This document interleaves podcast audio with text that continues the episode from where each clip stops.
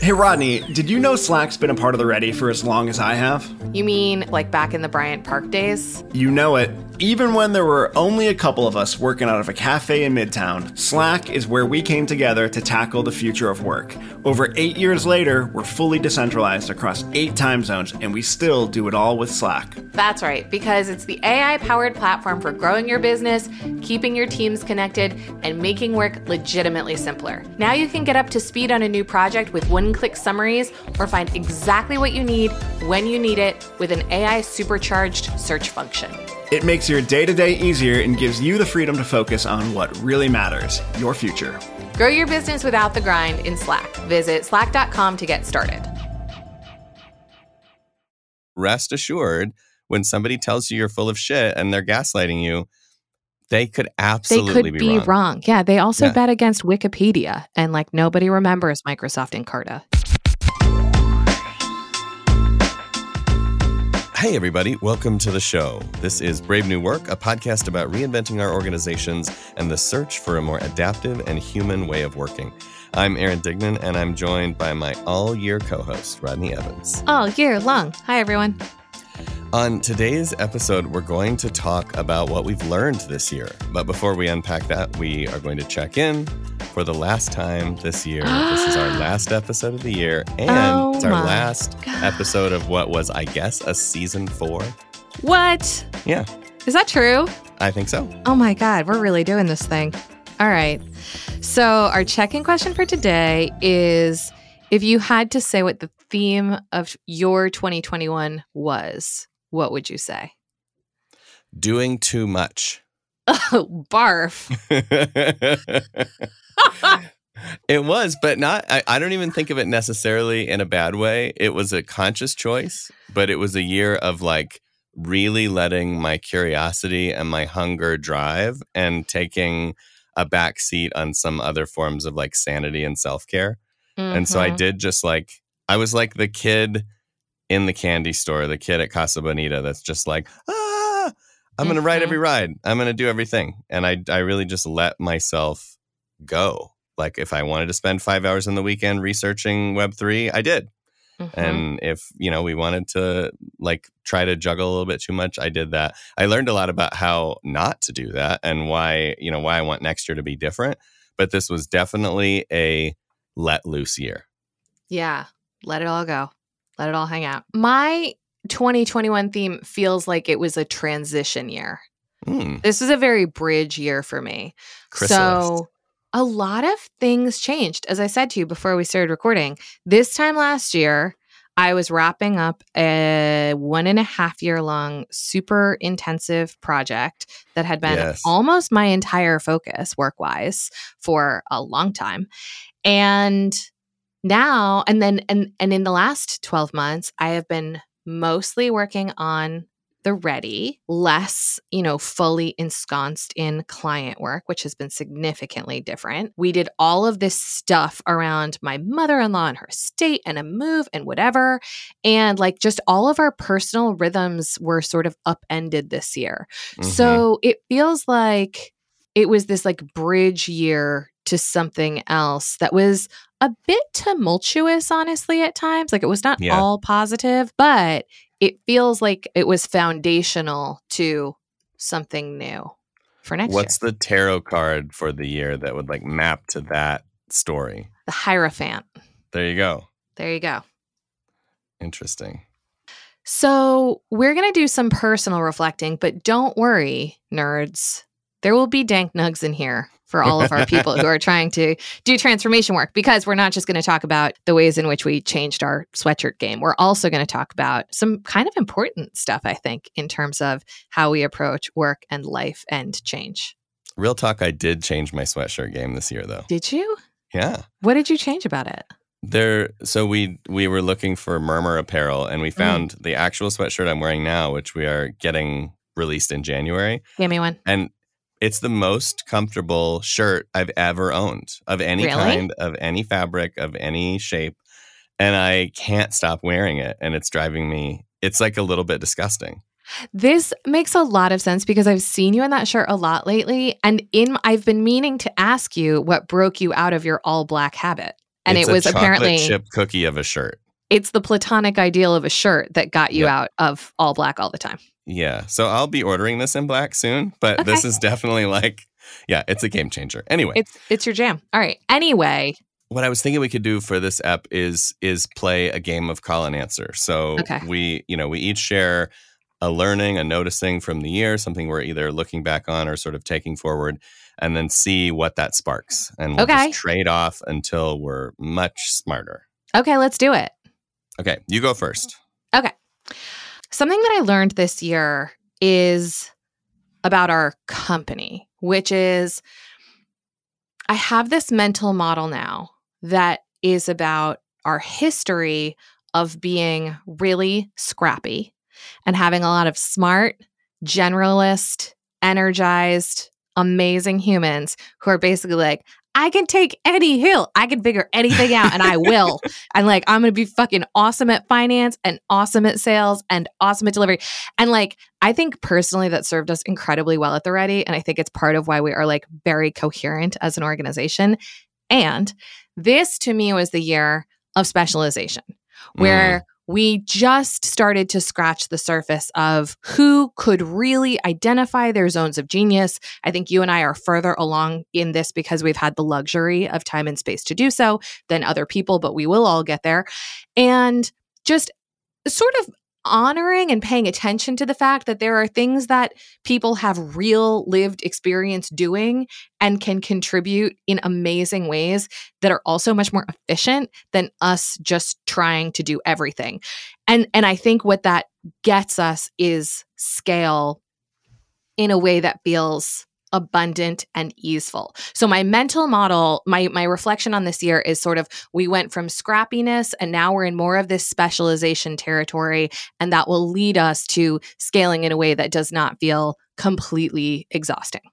Totally. Yeah. It's funny. I had a very similar theme on my list, which was getting everyone in their zone of genius matters.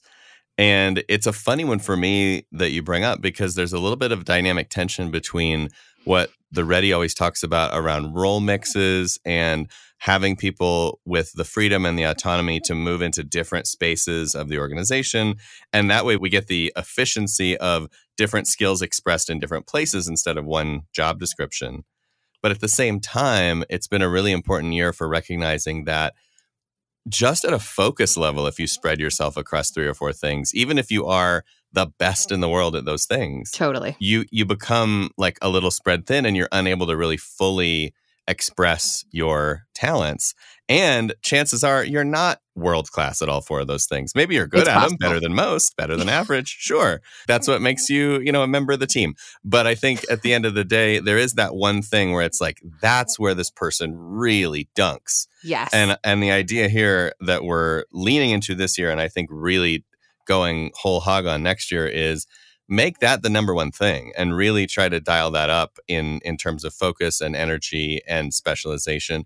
And then of course there's still room for the other roles the other plates that you want to spin but having more clarity about this is what i'm really gifted at and what brings me joy because not just am i good at it but does it really energize me? And you put those two together that's a very magic recipe. Which brings me to another one of my learnings, which is it takes a while to be great at something, at a new role. And that's true, even if it's something that you've done before or you think you've done before, even if it's something that you believe yourself to be good at. What I've realized because I've stepped into these other roles that are less similar to what I've been doing with clients for a long time is like, it takes me time to make sense of what's happening inside of a team or circle and what's happening in the external environment.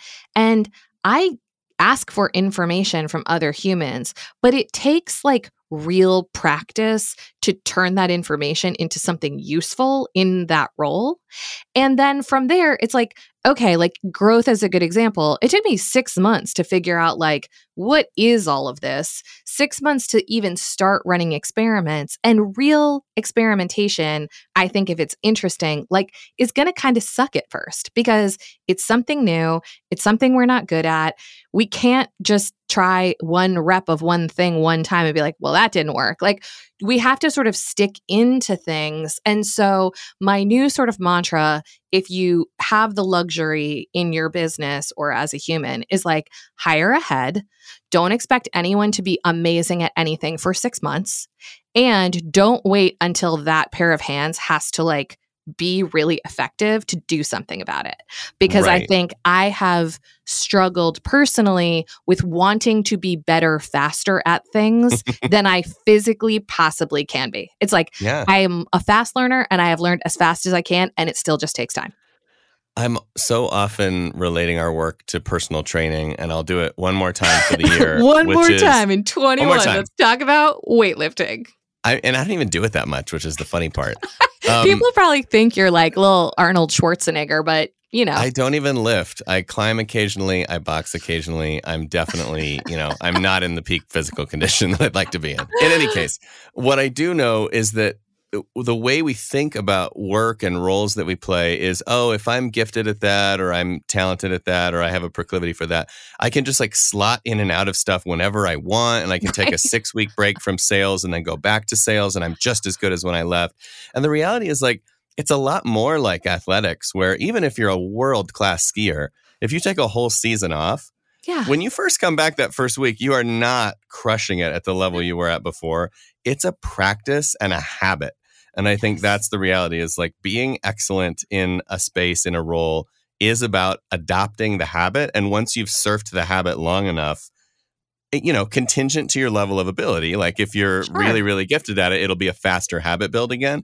But I remember when I started writing Brave New Work after a seven year hiatus of writing books, it was like, wow, I suck at this. Yeah. And then about a year into writing, it was like, oh, yeah, I can write three hours a day. It's not a problem. And yeah. right now, if you made me write a thousand words, I would protest like a six year old. Yeah. Like it's, I'm just out of practice. So I totally agree with you. I think it is something we need to be way more patient about and way more deliberate about.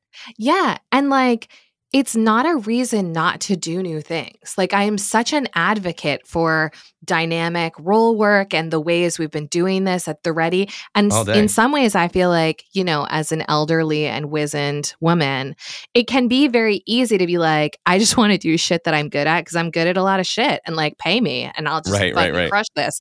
But it's like, it's also very good for my brain to be learning about DAOs. It's just hard because it's right. new. Yeah. Speaking of new, one of mine for the year, probably one of the biggest ones, was that working on product, a real product that people buy without talking to someone, mm. was super eye opening. Uh, I have spent 20 years in services, and services is a game of adaptation and influence. Yes. And so, like, yes, you write down a scope of work. Yes, you have a website that says what you do. But at the end of the day, it is hand to hand, person to person, conversation to conversation, pivoting, learning, steering, adapting, all that kind of stuff.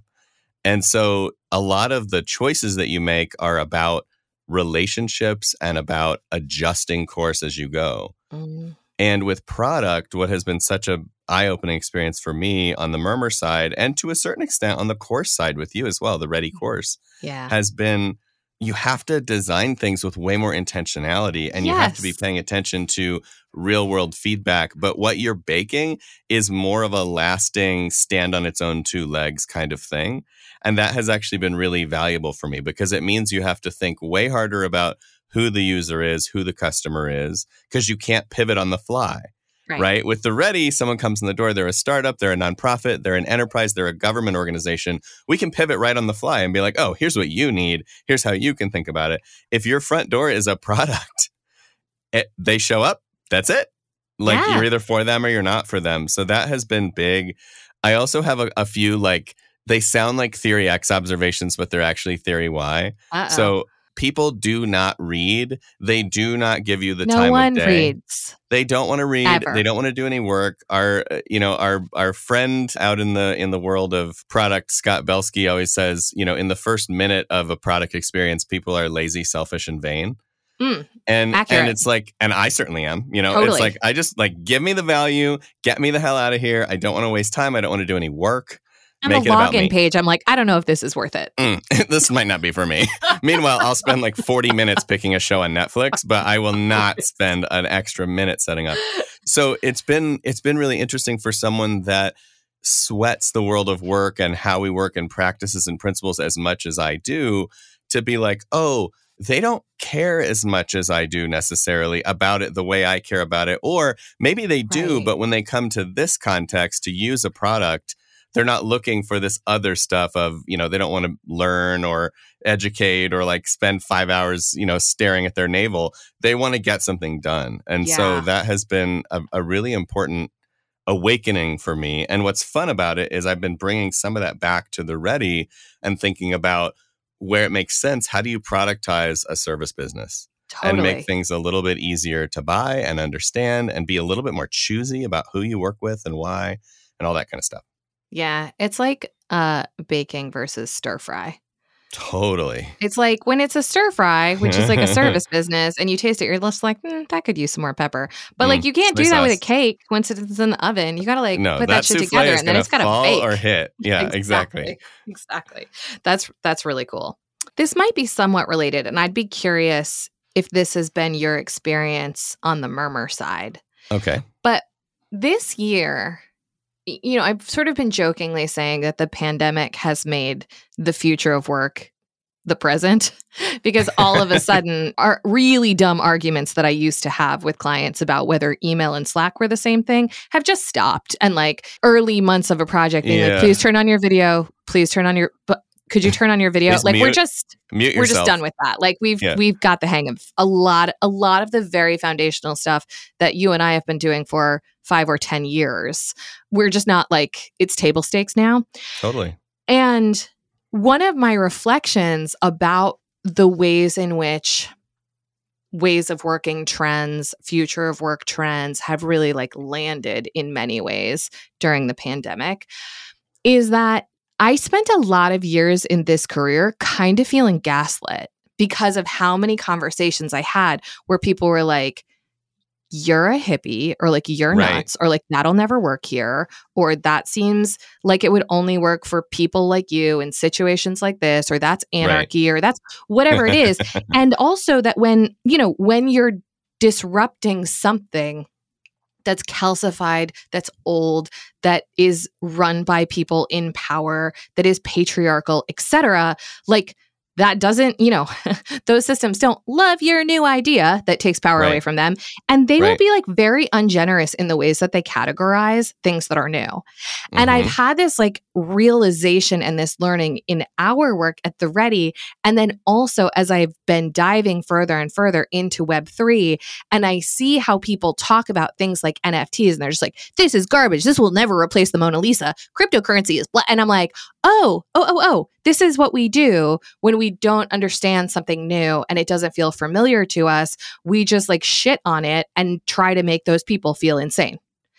And so, like, I've come to this realization that it, and, and actually had some conversations with clients who are trying to disrupt their own systems. It's like, we have to normalize feeling gaslit if we want to make change to traditional systems.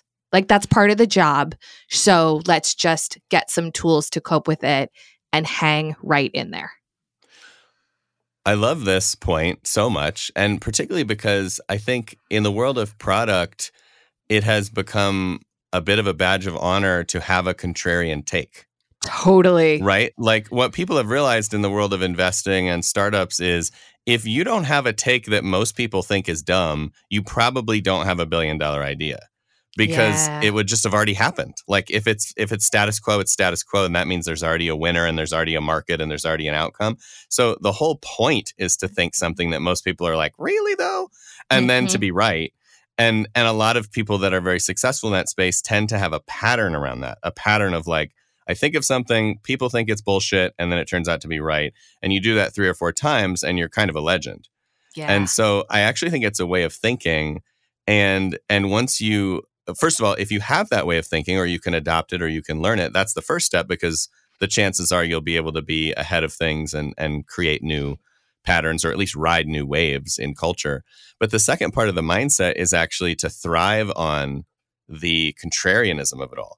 Yeah. To be like, it's not, eh, you know, ga- gaslit still feels like it's coming from a place of, I'm a little bit of a victim of someone else's attitude. Sure. Whereas really what it's like is like, oh, that's it's cool that you don't get it. That's part of why I'm going to be successful. Like that's part of the reason why I'm interested in this is that you don't get it. Yeah. And so it's almost like an advantage. So it, to me it's a mindset shift of if everybody doesn't get it and you feel like it's really true in your gut, sometimes you're going to be wrong, of course, but on balance, you know, if you're right more than you're wrong, those things are just so nonlinear in terms of outcomes for for you and your and your colleagues and your supporters. So I have been trying to practice that. However, there is the ego reality uh, of experiencing just like the doubt and mm-hmm. the, and the like is this one of the ones that's going to work or one of the ones that isn't or even is this going to work out on a time horizon that doesn't work for me mm-hmm. so you know being right and being early are not the same thing you totally. know and and so i do think that that i i personally still harbor a lot of doubt about things along the way but i do hit a tipping point where on on every idea where it's like okay this is rooted now in my body mm-hmm. and now i'm no longer like assailable yeah but but each idea goes through that those waves of like gaslit a little nervous about it maybe it's going to work and then now i'm really grounded in it and Yeah. all of that usually happens well before the market gets there Right. Exactly. Exactly. I think that's a that's a super I think it's a super articulate way of putting it and I think I'm I've only just in the last year been like, "Oh, your dismissal of this is an indication that I am correct." totally and it's an indication On a lot of that- things.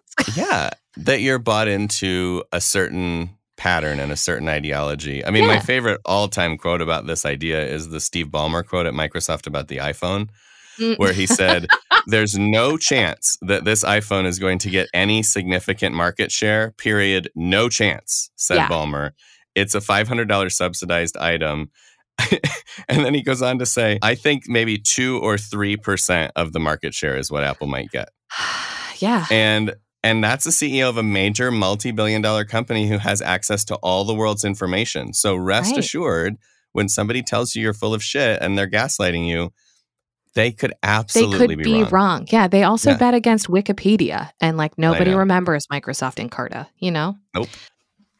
So another observation of mine, a little bit triggered by the conditions of the pandemic and also the theme of my year, mm-hmm. is a reorientation around rest and recovery. So this this year I've been trying really hard to get better sleep and I've been trying hard to think about how I take breaks. And the way of thinking about it that has finally landed with me is that rest and recovery is training. Mhm. So if you, you know, back to the physical, if you look at a runner and you're like, hey, Sunday is your off day, how important is that? Or should you just keep running? They look at you like you're crazy. Like you Yeah. have to recover. You Yeah. have to let things build back up.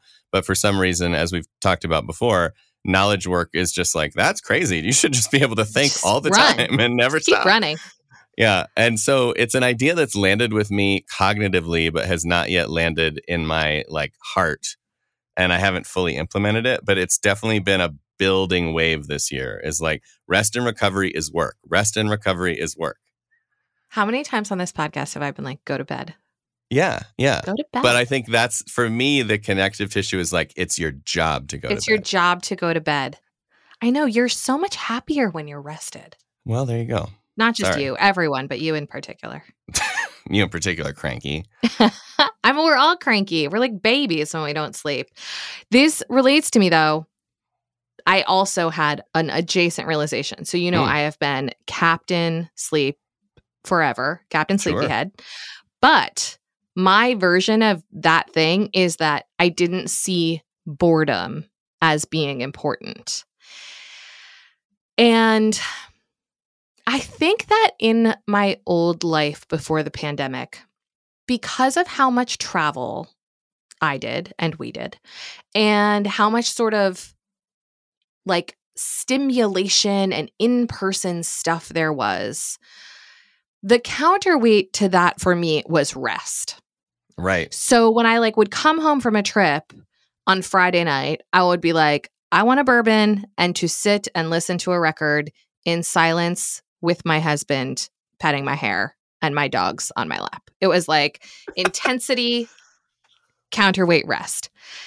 In now times, it's not intensity in that way, but it's intensity in information. So, like, I'm online right. more, I'm on video more. There's just like a lot more content that I ingest than I used to, largely because I was doing in-person shit and I wasn't reading screens all day. And the and the counterweight to that for me is not rest, it's boredom. And it's like mm. space and it's silence. And so I've really made a practice in about the last 6 months of not having a device with me, doing like household chores with no like NPR on or a podcast on or a you know 30 rock in the background and just being like while I put on my makeup or I do the dishes or I walk the dogs or I sit on the deck like just nothing just boredom and yes. uh dude it's like very good for my brain it's where all my good ideas come from is boredom and space. And like I have to get through that little trough of itchiness because it feels very unpleasant to me at first. Literally this morning I needed to empty the dishwasher and I was like, I want to listen to the news. And then I was just like, no, girl, no. Just empty the dishwasher Be bored. in silence. And then I had an idea for our meeting later this morning. I feel like we are rediscovering facets of the simple life, but through the perspective of a like post capitalist society where we've kind of learned all the lessons about ultra productivity yeah. and happiness and focus. And if you put like, you know, Cal Newport and Ezra Klein and 4,000 Weeks, Oliver Burkeman in a bucket and like shake it up, what comes out, and, and Greg McKeown, who was on yeah. the show, and like all these thinkers, what comes out is basically like, we need balance of almost all the things, especially some of the things that we used to think were the enemy or yes. that we were something we had to eliminate as people. You know, yes. like we got to get rid of boredom and we got to get rid of inconvenience and we got to get rid of, you know, peacefulness and quiet and we got to like make sure we always have a connection. And then it's like, well, actually, that's not true. It's not we, true. We need all that stuff, you know? Yeah. Like candlelight after the sun goes down might be a good thing. It might be okay. Yeah. It might be okay. I really try when I wake up in the morning to not reach for my phone and just like hang out for a second and be like, this is a very comfortable bed in a very nice room just for a minute, just for a minute. Yeah. Before yeah. Instagram. So, building on some of these reflections that seem to be about the period we've just gone through and like a reassessment of the way we live and work, I I have tuned in this year to the fact that the pandemic has created a little bit of like an ADBC phenomenon where we, you know, when we talk about time, we're like, oh, that was 10,000 years BC. This is 400 years AD. Like it was this demarcation in time between an old world and a new world. But for me now, it does feel like any ideas that the world was going to go back to the way it was are gone for me. Yes. I don't believe that you can put the genie back in the bottle on everything that's happened. And it doesn't mean that there's no future where I'm going to feel safe or where there's like any rest or recovery. I still hold out hope for those things. And I still hold out hope that like we can put this pandemic behind us. But I do believe that just the way culture works, the way we work, the way our lives are structured, it feels like a, a point in time that is just there was this other play. It was sort of like 9 11 in that way. Like there was mm. life before 9 11 and then there was life after it. And that was a window of just mm. total complexity theater. And then this is like the next door closed and, and another one opened on like what's after that. And and that has gotten me thinking a lot about what are the things that will last? What are the patterns that will stick? And what are the things that were temporary white knuckling phenomenon? Like we just did this just to hold on and just get through it, but there's no getting through it. Like mm-hmm. what if this is just it? Mm-hmm. You know? It's the it's the old uh, Jack Nicholson movie. Like, what if this is as good as it gets? Yeah. What if this is just it? You know, yeah. what would you do then? And I think I, for me, this year was about realizing that, and next year will be about putting into practice. I'm not going to wait for my life to start. Yeah. Like this is this is life now. So what? So what are you going to do about it? Right. Right. I want us to be the people who come up with the new initials for pre and post pandemic. We'll, yeah. we'll get back to you all with that. Yeah, I I had a couple of very related observations. So I think that that realization felt like it came to me very early in the pandemic. and it significantly shifted a couple of things for me. I think mostly because both Ed and my mom, who are like the closest people to me, Mm. basically said to me within three months of the pandemic starting, like, plan for this to be a four to five year adventure Mm, based on history and medicine and things like that. And so I think I just. I just like grokked that early. Anyway, a couple of things have resulted in that that were real reflections for me. So one is, you'll probably laugh at this and make fun of me, but any like veil of professionalism that I had before the pandemic is gone. Yeah. So I'm just like, I fully tell people at work that I love them routinely. I I just like I I fully tell clients they're full of shit routinely. Like just things that I used to censor a little bit or filter a little bit or massage a little bit like it's just gone. I just lost in the pandemic I lost my ability for that sort of like veneer. I don't even want to say it was tact because sometimes it was just manipulation, but it was Sure. a veneer of like a professional mask or character or role that I played. And like, I don't know where that girl went, but like that bitch is gone. So here we are. Yeah. And what is so staggering about this is you're not the only one to be going through that journey. And and like probably before the pandemic even started, you were already less veiled and masked than the average person. Yeah. But now I do think that the appetite generally has been lost and there is Right. much more acceptance. And I mean, to to think back 2 years ago and recognize that the idea that a child of yours, a person you created, would come on screen during a call would be like a major faux pas. Right. Like you fucked up. Right. Right. And you have to like quickly get them out of there. Right. And now it's, it, it is not only normal, but it's expected, it's, it's assumed, and it's nice. And it's, It's not a big deal. And so I do, I do think what you're talking about has happened culturally and in the few places where it hasn't, in those workplaces and those individuals where they're like really trying to go back or hold on to that, it just falls so flat It now. seems like it's so silly. so it seems like the Victorians still like dressing for dinner. I'm Yes, just or like, wearing a wig. It's over. Yeah, Let it go. Like, yeah, we know you're a judge, but you don't have to wear that ridiculous wig anymore. Like it's just not necessary. It's itchy. it's itchy and you know, and I've seen you with your kids vomit in your hair. So let's Yeah. just stop. Let's all just let go. Something about millions of people dying unexpectedly really awakens in you just an acknowledgement of what's important. Totally. and and and i think actually the inverse is that people now are drawn to like the more authentic the better you know Yes. the more real and there's just a there's a looseness that i'm really appreciating Totally. And I the other big realization that I had this year, which is also very related to this, is like I am not going to do things.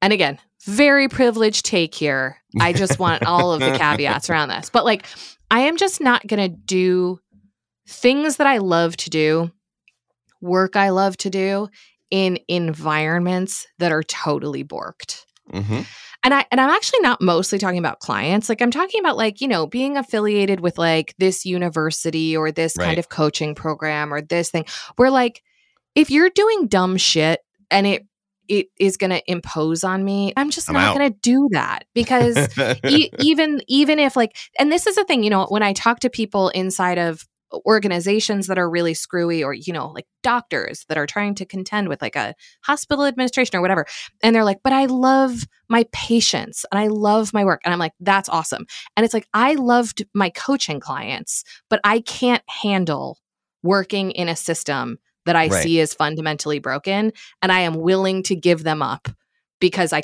because i can't because i know better I know it doesn't have to be that way. And I'm just not going to like ascribe and prop up and like give talent and credence to something that is incorrect. the the great resignation is not just a set of people not going to work for $15 an hour right Totally. it is a recognition in all of us of exactly what you just said which is like i'm just not going to do it anymore I'm just not going to do it. I'm gonna do and and and the beauty of living in 2021 and soon to be 2022 is that if you do have even a modicum of privilege, there's an enormous amount of opportunity and selection and ways of playing the game that is available to you. And and and if you have that privilege you should be extending it to others who don't have it. But the idea is that you know there's not one way to do anything anymore Totally. you can coach 50 different ways with 50 different organizations or without an organization and with clients that you know or clients that you don't know one time or 20 times in a row like there's just so much variance and possibility in the world right now that it seems it seems that everyone got the memo on that and now for the most part everyone is like okay right. let's reconfigure it doesn't mean that we never do things that suck like No. every job every role every effort has things that are hard or challenging or boring to your point or whatever but it, it does mean that when it comes to like a values misalignment or not being treated like a human being no no time for that no. Yeah, yeah, no. I don't want to. no bueno No bueno. Um, speaking of values and what we care about, one of my other big realizations this year was it's very easy to confuse in your own mind the difference between I'm really important and needed in a system, and I have a particular way that I would like things to be done. So the the reality is that your definition of Mhm. perfection, your definition of well done, your definition of what counts and what matters is just that. It's yours. And and so you have to be very thoughtful, I think. And I've I've spent a lot of time this year thinking about like where do I need to be the one that does something? Where do I want to be the one that does something? Where can I, you know, in, imbue some of the principles or values that I hold and then let something go? And where can I just let something go and not imbue it with anything or not like try to shape it or or force it or constrain it in any way. And I, I do believe that for most of my pre-pandemic life, I, I was laboring under the illusion that like my definition of perfect was the definition of perfect. Mhm. And also that that perfect and need were the same thing Right. That and the reality is like yeah like the business can thrive the organization can thrive the culture can thrive in ways that you don't expect it can be resilient to things that you care about that the rest of the people don't it like there's a lot more room than you think yeah. so that's been my narrative to myself i haven't fully implemented that but i've started to in terms of like what roles i hold and how i hold them and how i view other projects people companies etc Yeah. so I'm trying to let go a little bit in that way. Yeah. I have a very related one, which is because I do have perfectionist tendencies. I don't generally have as much of a thing around letting go because I just, I don't know, it's like in my nature to cultivate other humans and see them do amazing shit. And it's like what I love.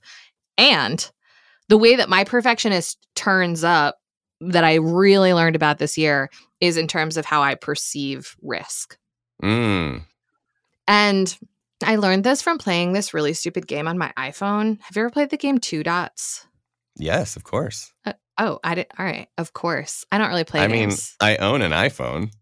Does everyone play Two Dots? It's a pretty popular game. Like that's a millions of downloads. Oh shit! game. I don't know. I don't know why I ended up playing it. Probably Ed bought it anyway.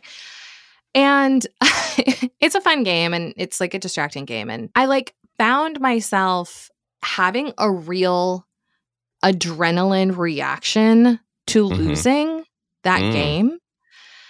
And finally, I was like, "Holy, like Rodney, what is happening right now? Like this is not like It's I am dots. experiencing fight or flight from a game that is truly could not have more consequence in any aspect of life.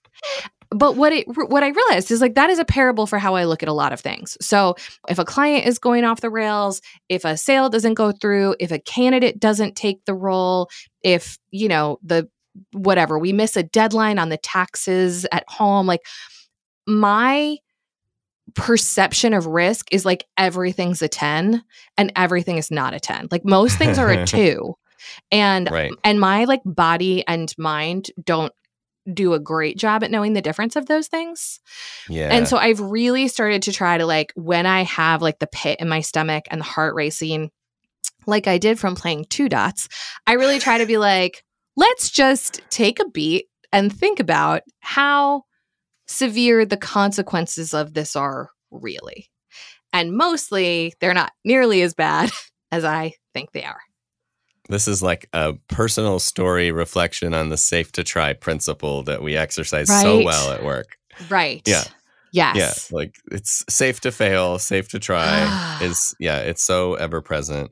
And it is funny when you have different styles of approaching that stuff with different people in relationships in your life with your parents, etc. Like it can be really challenging and really divisive when yeah. someone's like, if we miss this payment, I'm going to die. And you're like, mm, you're not though, because I'll just like send it late and we'll pay the fee. Yeah. And and it's just such a different way of viewing the world. And of course, the shoe can be on the other foot on another decision or another aspect of life, right? So it's not as if, you know, some of us are great and some of us are not. It's like we have these different places where we haven't learned that lesson somehow. Yeah, that is yeah, profoundly true. Yes. So as a as a parting thought, there are too many learnings to share in a single episode, but as the last one that feels like it rises to the level of of sharing, this has been a big year for me in dialing into what I really like to do, what I naturally want to do, where where my zone of genius lies. And I think I've been a little resistant to it because I I so enjoy working with others and I enjoy seeing things grow and being part of the long-term story of projects and organizations and families and friendships and I have I have a lot of stories in my head about long-term participation in things. Mm. But at the end of the day, I think what I learned this year is I really like to look around the corner and start new things. like I like to plant seeds. I like to see little opportunities and then dig and poke at that until something emerges and gather people around little flames and make them bigger. And that I think what I finally connected the dots on this year is that doesn't mean that I have to go away from any of my projects or organizations or relationships in order to do it. It just means that within them, I can play that role. And so like I have an ecosystem here with the Ready, with Murmur, with with my friends and family. I don't need to necessarily make more buildings in order to play that role. I just need to look in those systems and figure out what's next and go do some fire starting. And and tuning into that has been very freeing for sure and and kind of like releasing tension but it's also actually just been straight up exciting and energizing because it feels like getting back to riding a bike or something. It's like getting back to something that's very natural and organic which is like there's nothing more exciting to me than someone being like hey dignan go find something neat and interesting and new for us to do. Like done. Yes. Yeah so that's that's going to be the theme of my next year i think Yes. I don't know yet what the theme of my next year is going to be, but I think one thing that I have realized that feels like the mirror of what you're saying, and partially this is from conversations you and I have had about, you know, what is really energizing for us is like, I don't love starting things, but I love making them work. Right. And then I love getting rid of them. and so I think that my whole like, I think the thing that I am better at than anything else is taking someone's small fire, turning it into something that will, you know, be enough to cook for a village. Right. And then when it's time to turn that into something else or get to the next level, handing it over. Like, mm-hmm. I am mm-hmm. not an optimizer. I'm not an iterator. Like, I don't want to stay in it and think about what, like, I want to be the like 0.1 to V1. Mm-hmm. I don't want to do 1.1 through 5. Yeah.